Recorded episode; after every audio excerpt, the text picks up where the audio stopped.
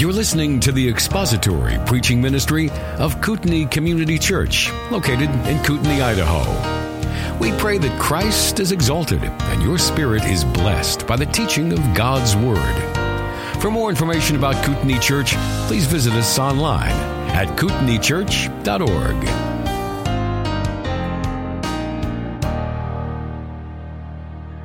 Well, when my children were small, we um, their neighborhood friends formed what they called a guava club, a guava club. And the, the purpose of the club, at least as I remember it, was to collect uh, guavas and hopefully sell them. That was at least the initial plan. Uh, but when that didn't work out, they changed their purpose into collecting guavas and making juice out of them. And then when they tried the guava juice and decided they didn't really care for its flavor, they changed the purpose again to throwing guavas at each other. And then after that, they changed the purpose again, and I don't remember what they changed it to. And the reason I tell you that is because there are churches like that. There are churches just like that. They are little more than human organizations involved in spiritual work, at least as they define it. Adopting their own rules and establishing their own programs, electing leadership with little or no thought to what God requires. So, if you think it is your church, then you feel the freedom to operate it according to your desires. But if it's God's church, then we have to look to God to tell us how it's supposed to work. And that's what we are going to look at this morning. Ah, excellent. We've entitled this, I Will Build My Church. So here's what I have for you for organizing principles here. I want to look with you this morning at four expressions of God's sovereignty, four expressions of God's sovereignty, so that we will be reminded that K C C is God's church. Okay, so we will be reminded that K C C belongs to God. So here they are. First, number one. First expression, God formed the church according to his plan. God formed the church according to his plan. We're going to look at a lot of scriptures together. We're not going to have time to, to look them all up. I'll give them to you. You can write them down, look them up on your own. If you'd like, we will look at some of them. But we're beginning in Matthew sixteen and verse eighteen. Don't turn there. We won't stay long enough. But in Matthew verse sixteen, or chapter sixteen and verse eighteen, Jesus says, I will build my church. I will build my church. Notice uh, the future tense verb there, I will build my church. It is his plan to build the church. Not, the church didn't exist at that point. I will, future tense, build my church.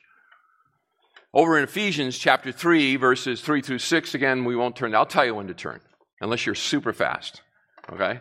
In Ephesians chapter three, in verses three through six, Paul speaks of the mystery, mystery church. The mystery church is Jew and Gentile together in one body.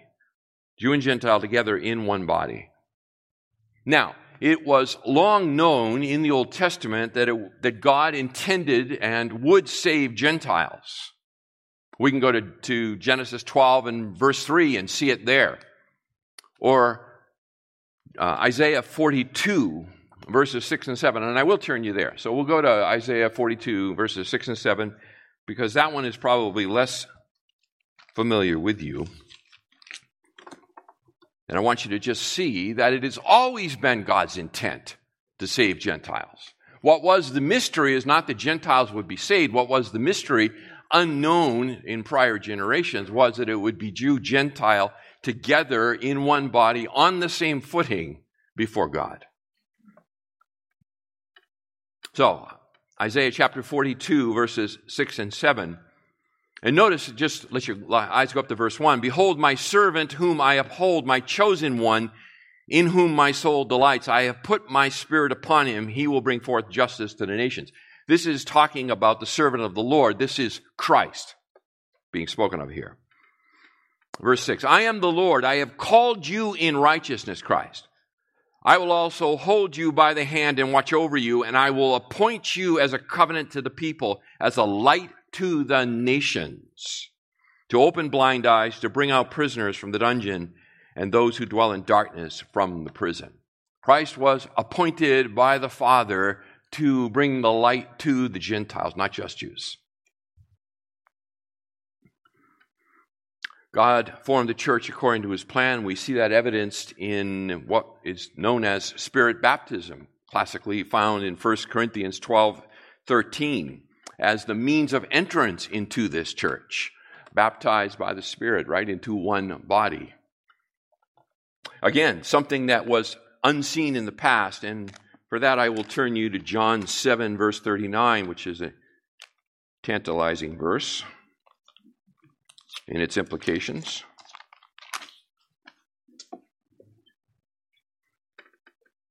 John seven thirty-nine, this is John's editorial comment. John seven thirty-nine, he says, "But this he," that is Christ, "spoke of the Spirit, whom those who believed in him were," notice future tense, "were to receive.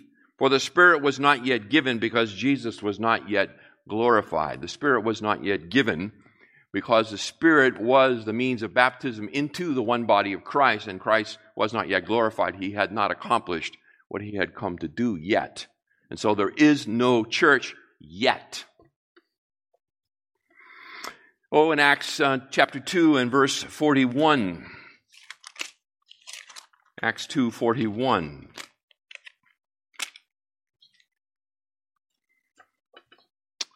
Peter's preaching at Pentecost. "Now the Spirit has come, because Christ has been glorified.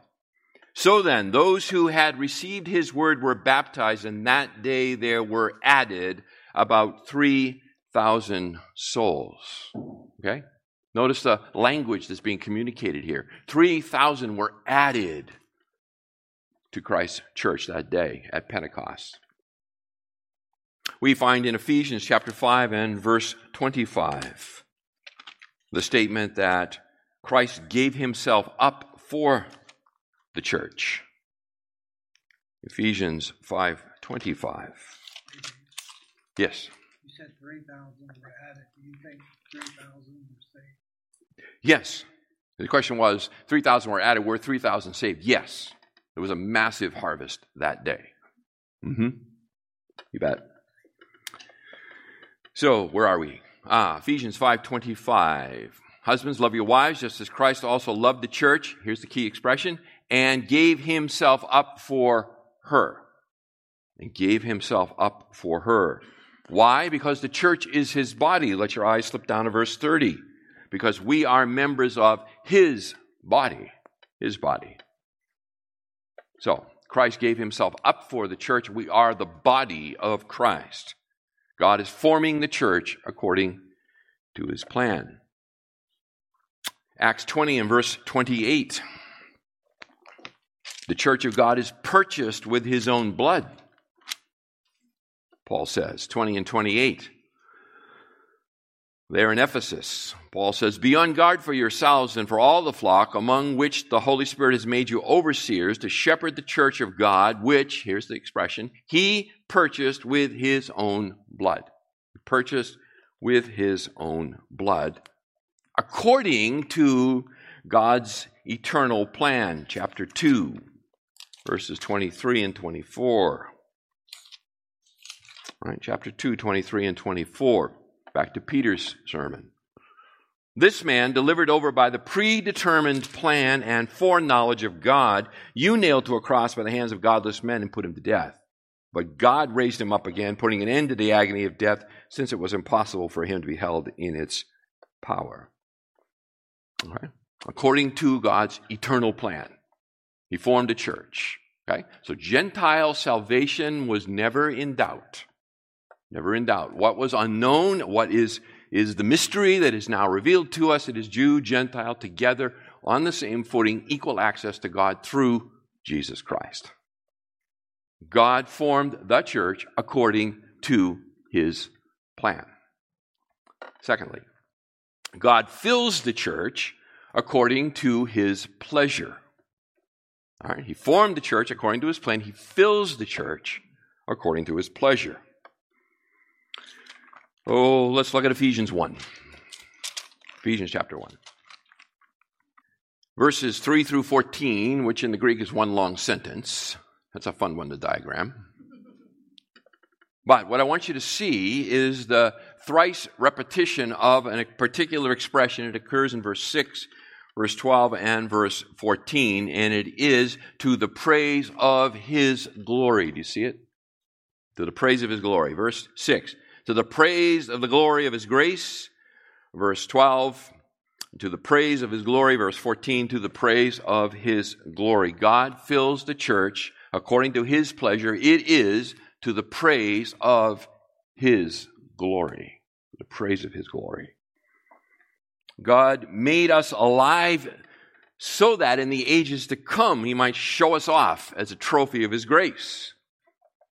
Chapter two of Ephesians, verses four through seven. But God, being rich in mercy, because of his great love with which he loved us, even when we were dead in our transgressions, made us alive together with Christ. By grace you have been saved, and raised us up with him, and seated us with him in the heavenly places in Christ Jesus, so that, purpose statement, so that in the ages to come he might show the surpassing riches of his grace and kindness toward us in Christ Jesus. He fills the church according to his, pre- his pleasure, so that we might be trophies of his grace on, on display for all eternity. Display for all eternity. Well, Acts thirteen, verse forty-eight. Acts thirteen, forty-eight. When the Gentiles heard this, they began rejoicing and glorifying the word of the Lord, key phrase, and as many as had been appointed to eternal life believed. He fills the church according to his pleasure, as many as had been appointed. Appointed by whom? Appointed by God. Appointed by God. To eternal life, they believed. Now, we have the, the uh, interesting conundrum of gospel preaching. And what makes gospel preaching such an interesting conundrum is it doesn't always produce the same results. The same message in the same room to a crowd doesn't always produce the same results. And gospel preaching in one location doesn't produce the same results as gospel preaching in another location. We see a classic example of that in Paul's preaching when you compare Athens and Corinth in his missionary journeys. His preaching at Athens, and you, we're not going to turn there, but you could find it. Well, we will turn there. Go ahead. We're in Acts anyways, aren't we? I think. Acts seventeen, verses thirty-two to thirty-four. We don't have to turn very far. Verse thirty-two, Acts seventeen. Now, this is in Athens. Now, when they heard of the resurrection of the dead, some began to sneer, but others said, "We shall hear you again concerning this." So Paul went out of their midst.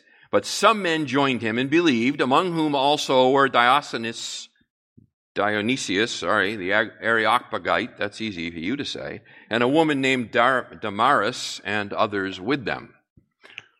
Should have practiced that. So, small harvest, powerful preaching, powerful sermon, Acts seventeen, small harvest. Compare it to Corinth. So all you have to do is roll over, well, a chapter to Acts eighteen.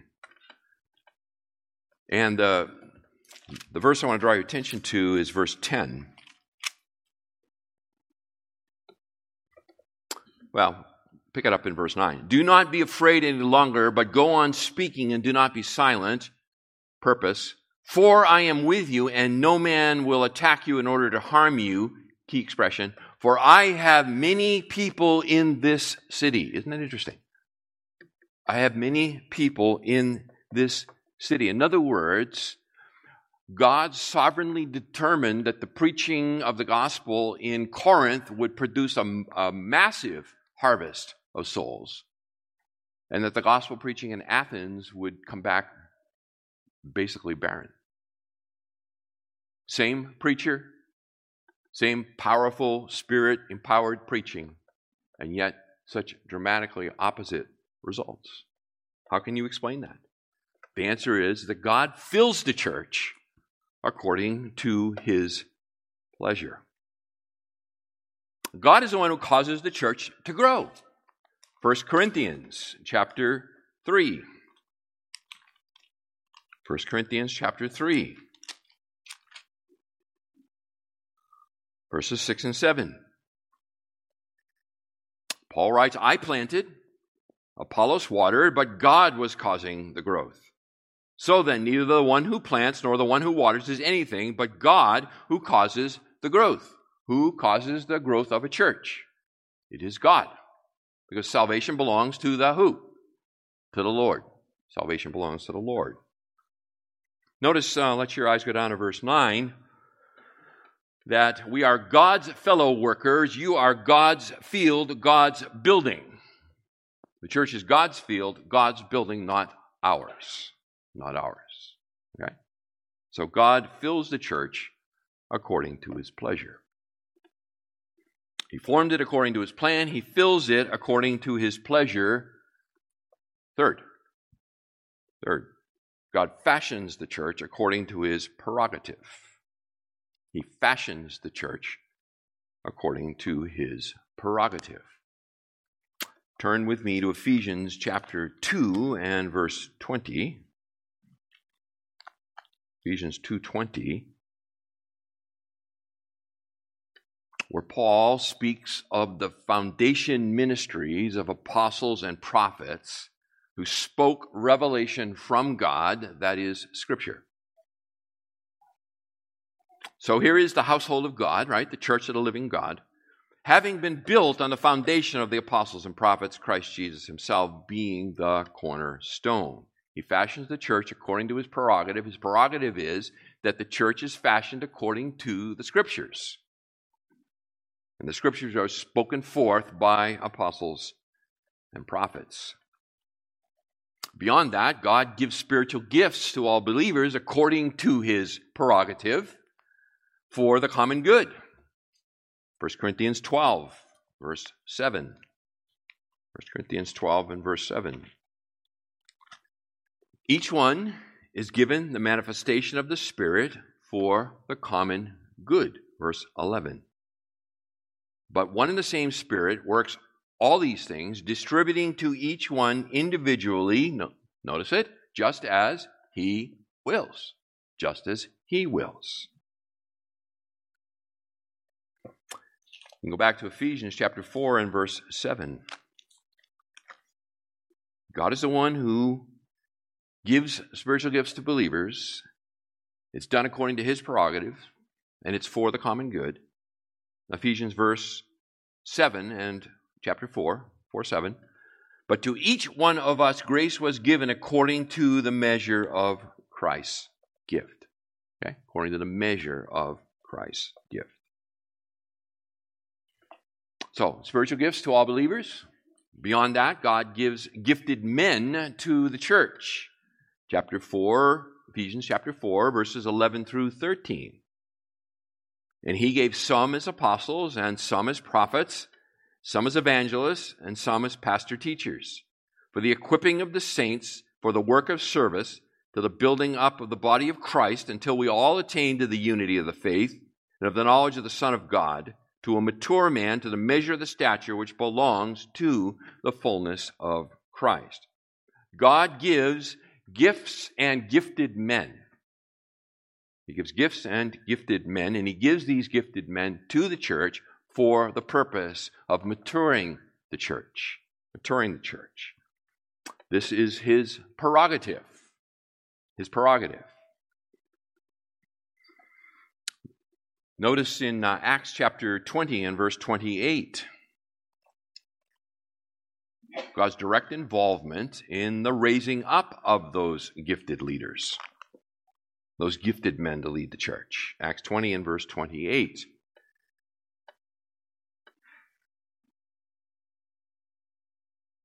Be on guard for yourselves and for all the flock, here it is, among which the Holy Spirit has made you overseers,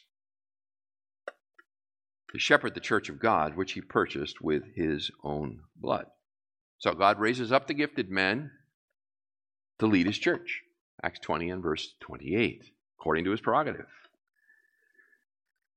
That means that the church doesn't belong to those men. The church does not belong to them. The church does not belong to the pastor. The church does not belong to the elders. The church does not belong to the leaders. Church does not belong to the people, the deacons, the women's ministry leaders, custodians, whatever. It doesn't belong to any of us. The church belongs to God. The church belongs to God. But the care of the church is entrusted or assigned to the elders by God. First Peter chapter five. First Peter chapter five. Okay.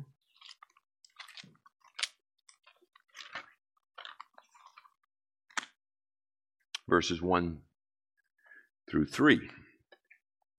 The church does not belong to the elders, does not belong to the pastor, but its care is assigned to them by Christ. Verse one, therefore I exhort the elders among you as your fellow elder and witness of the sufferings of Christ and a partaker also of the glory that is to be revealed, shepherd the flock of God among you, exercising oversight, not under compulsion, but voluntarily according to the will of God, and not for sordid gain, but with eagerness, yet not, uh, excuse me, nor yet as lording it over those allotted to your charge, but proving to be examples to the flock. Right? So care for the flock of God who has been entrusted to your care.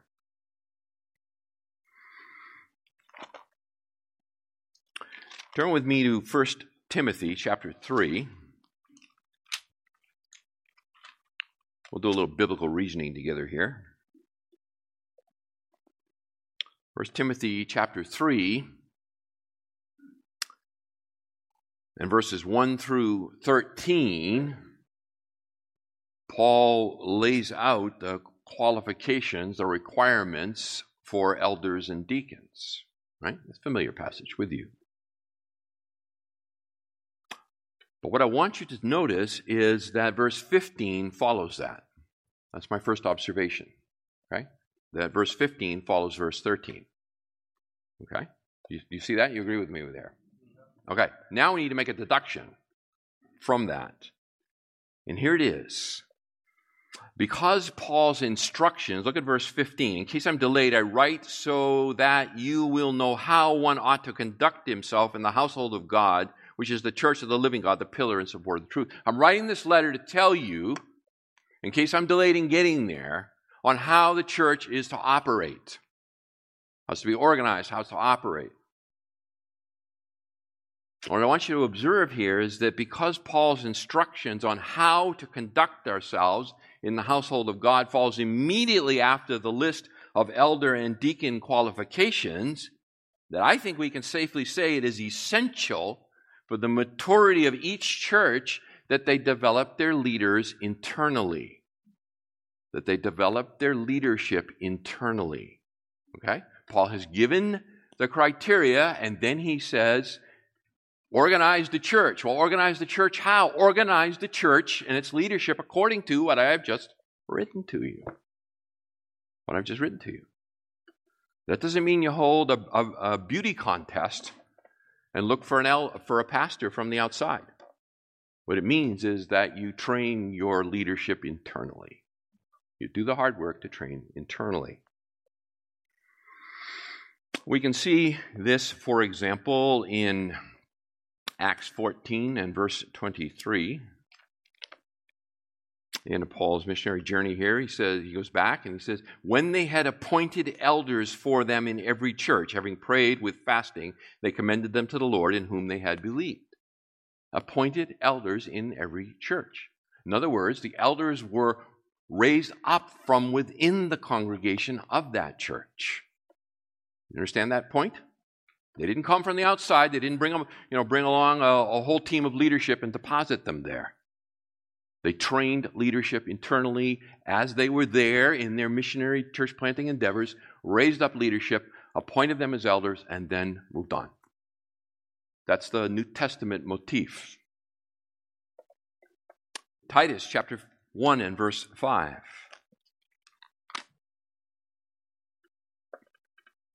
Paul writing to Titus. Titus one five.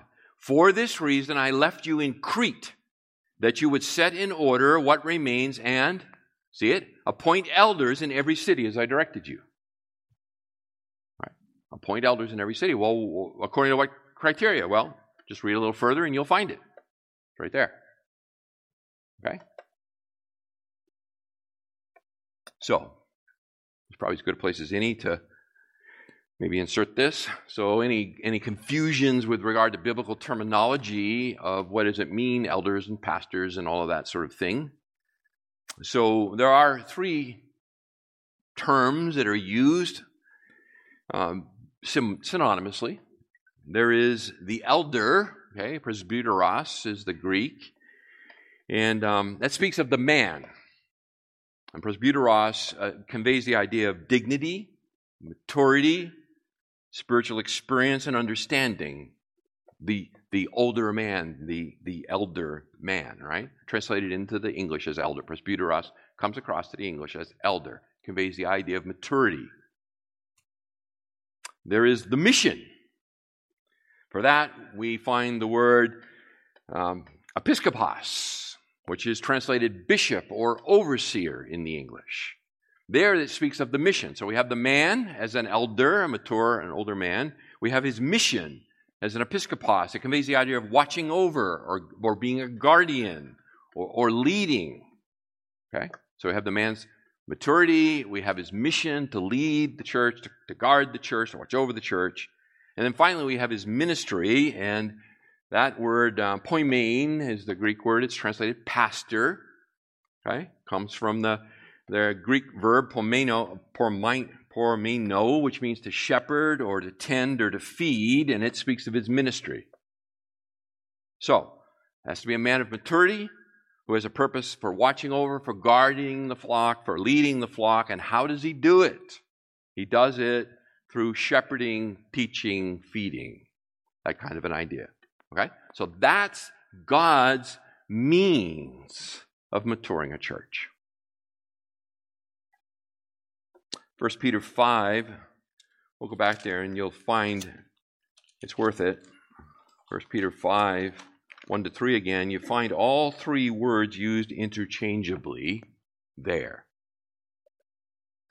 So there is some confusion, and has historically been confusion in church history over these three words, and are they three separate people? And they are not. They are the same man, depending what aspect of his ministry and, and life and so forth are being looked at. But here you find them used interchangeably. Therefore I exhort the elders, right? So there's presbyteros, among you as your fellow elder and witness of the sufferings of Christ and a partaker of the glory that is to be revealed, to shepherd, poimen, pastor the church of God, among you exercising oversight, episkopos, not under a compulsion, but voluntarily, according to the will of God, and not for sordid gain, but with all eagerness, not yet lording it over those allotted to you, charge of proving example to the flock.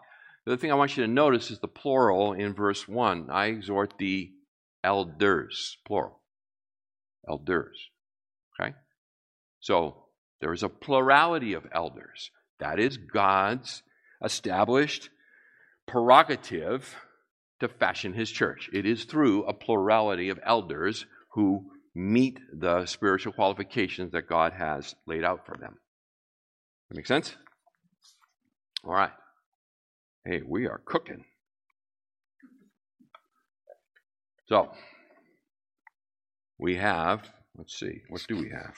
We have that God formed the church according to his plan. He fills the church according to his pleasure. He fashions the church according to his prerogative. And fourth and finally, he focuses the church according to his priorities.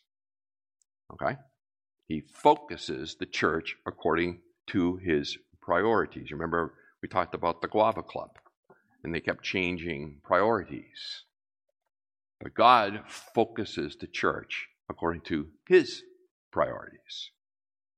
So, churches can and do get involved in many different activities, which, although good, are not essential.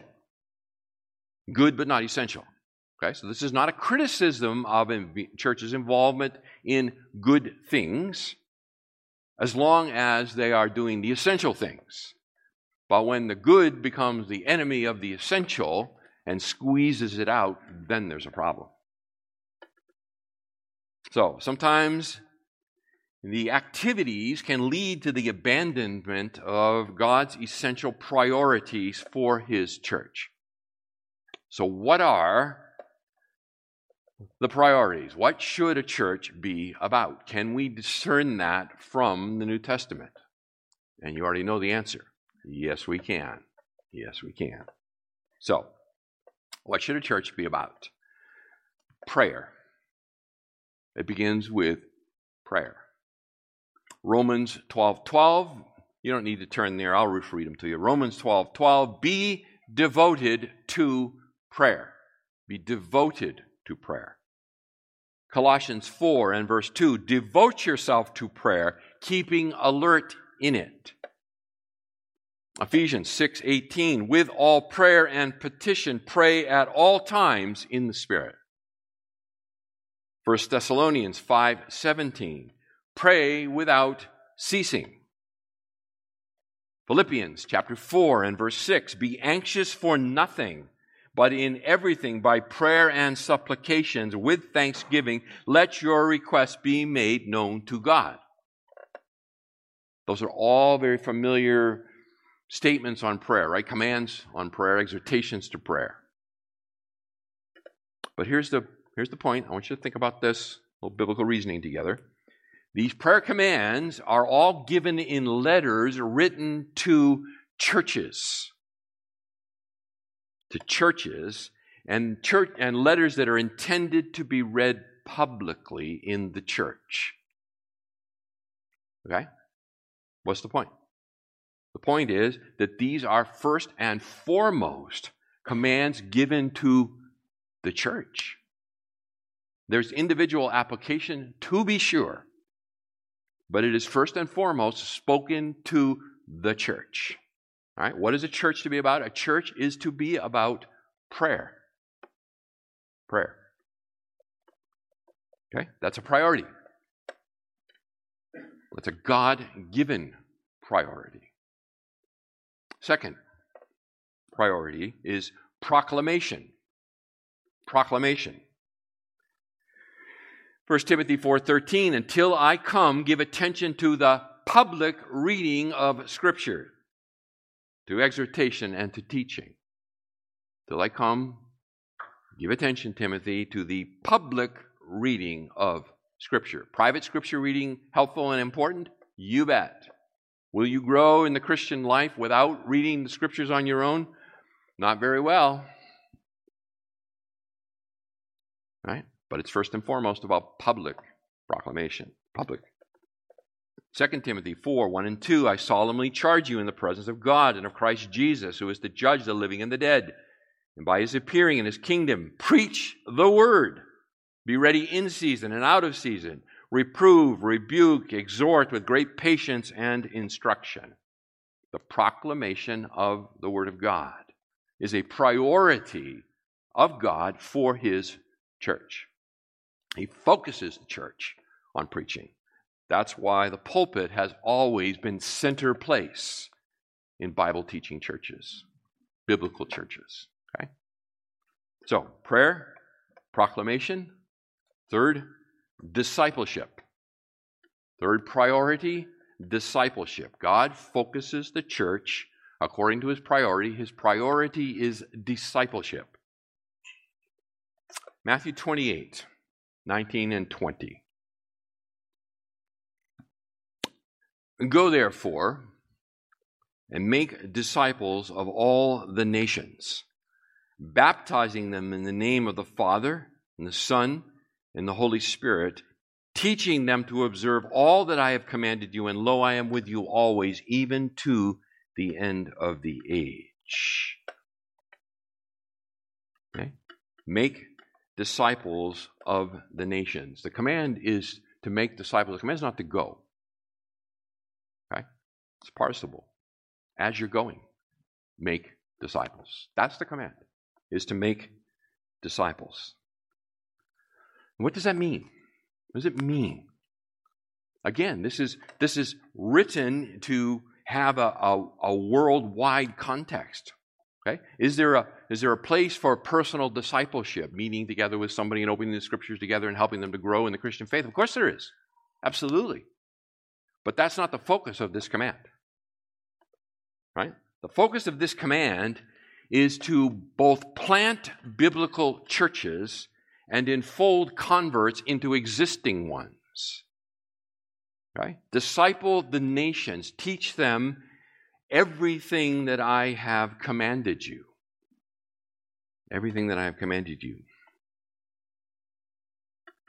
In fact, here I go. Now I'm going to climb out on a limb. If somebody would like to come behind me with a limb saw and think they can cut it off, but I'm going to climb out here for you. I am convinced that any kind of evangelistic effort that fails to enfold new converts in Christ into a local an assembly is an evangelism that is unknown in the New Testament.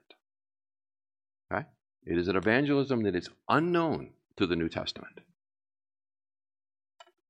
The New Testament is about preaching the gospel and discipling or enfolding the converts into the body of Christ, a local expression of the body of Christ. When Jesus told the eleven disciples that they were to be his witnesses in Jerusalem, Judea, Samaria, and to the furthest parts of the earth, he was giving them a mandate to plant churches. That was the mandate.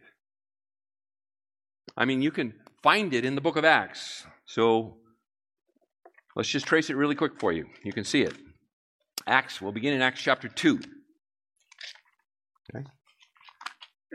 Acts two, verse forty-one, the end of the chapter.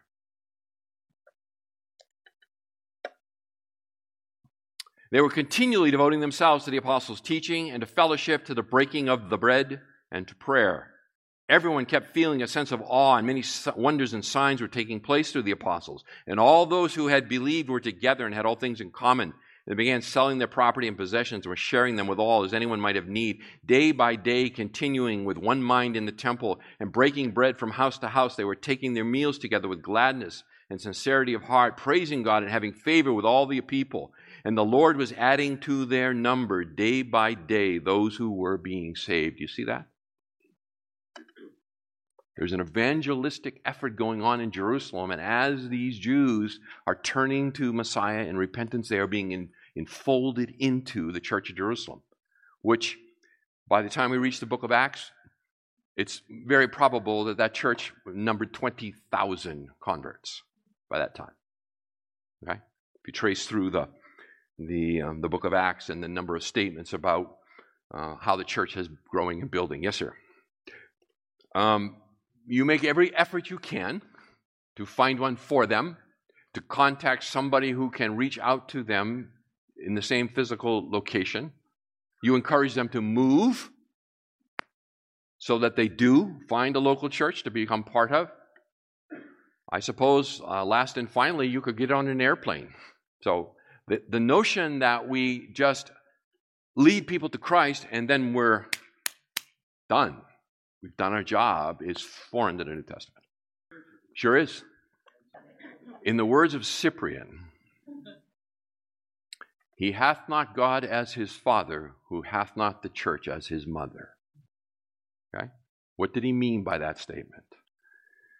This is an advertisement, by the way, for the men's uh, history of doctrine that begins on January sixteenth. I've just said something that's going to get me deeply in trouble because Cyprian was Catholic, but not Roman Catholic. Yes. Yes. It's interesting, uh, and completely agree with you, and playing off of that, right? The, the idea of moving, okay? Um, when you read the New Testament carefully, what you will see is people moved in the New Testament all the time. Just read the greetings at the end of the book of, of Romans, okay? Paul's never been to Rome. And yet he is he is calling out to them, so-and-so greets you, and so-and-so greets you, and so-and-so greets you. Well, how do these people know each other? It's because they moved around. They moved around. Now, they moved for business. Yes. They moved for family purposes. Yes. They also moved to be close to uh, a church. Okay? Listen, This life is short. Like it, it's, the, it's the steam over a cup of coffee. That's how as long as it lasts. It's a vapor, James tells us. Eternity is forever. So hanging on to that which we cannot hang on to, right? He is no fool who gives what he cannot keep to get what he cannot lose. Jim Elliot, right? So to try to hang on to our nice life in this world and to keep a foot in that and a foot in the in the world to come is foolhardy. Yes. Sell your house. Sell your house. Take another job. All right, I'll take one more comment, maybe maybe two. Um, I got to be done, though, don't I? I'm not done. Okay, I don't want to leave you hanging here. All right, so it's got to be quick. Go ahead. Okay, yeah. Absolutely. Um, places all over the country. Yes. That's another option. Yep, there's all kinds of options out there, for sure. You bet. If you're seriously hungry, you'll find it. You will find it. All right, last thing, got to be quick. Plant one. You bet. Plant a church. There we go. All right. Um, we're not going to be able to trace that anymore through the book of Acts, okay? But you'll have to trust me. I'll give them to you. five, ten to fourteen, eleven, nineteen to twenty-six, thirteen, two, fourteen, twenty-one to twenty-eight. You will see the progression, okay? Discipleship results in church planting. They are inseparable, all right? For the Apostle Paul, getting back on track here, successful evangelism is measured by the planting of churches. That is the measurement of successful evangelism. Churches are planted among various peoples, and they are anything but homogeneous, right, in terms of language and culture. And that is the beauty of the New Testament church. It's flexible. It can bridge any language, any culture, any age, any socioeconomic status.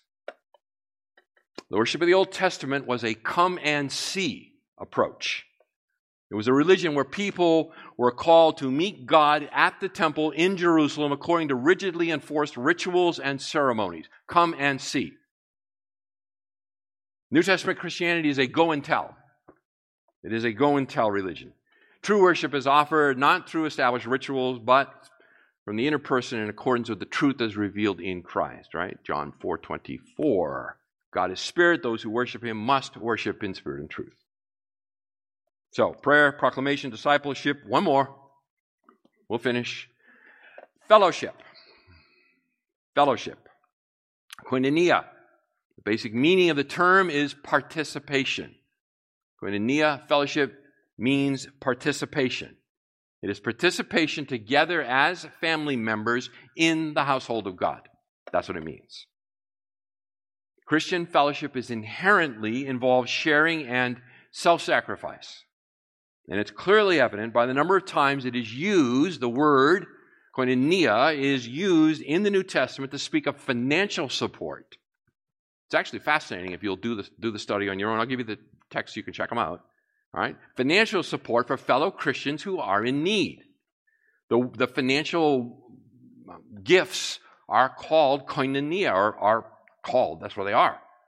Romans twelve thirteen, Romans fifteen twenty-six, Galatians six six, Philippians four fifteen, Second Corinthians eight four, nine thirteen, Hebrews thirteen sixteen. Okay? All financial gifts, all koinonia. Okay? It's the idea of sharing. The idea of sharing. So, getting together and having a meal together is not fellowship. Getting together and having a meal together is not fellowship, but it can be a very powerful facilitator of fellowship. As you get together and you eat and you talk about the work of Christ in your lives, exhorting and encouraging one another with the truths of the gospel, then you have fellowship. Okay? So the meal together is not fellowship. The meal together is the means to facilitate it. See hospitality sermon one week ago. Okay? All right. Because God formed, fills, fashions, and focuses the church as he wants to, it is clear the church belongs to him and not us. Right? And that is an important truth for all of us to remember and be reminded of periodically, because there's something in us that likes to with our arms around it. Thank you for listening to the latest podcast from Kootenai Church.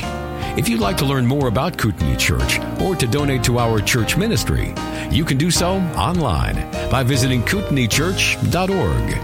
We hope you enjoyed this podcast and pray you'll join us again next time.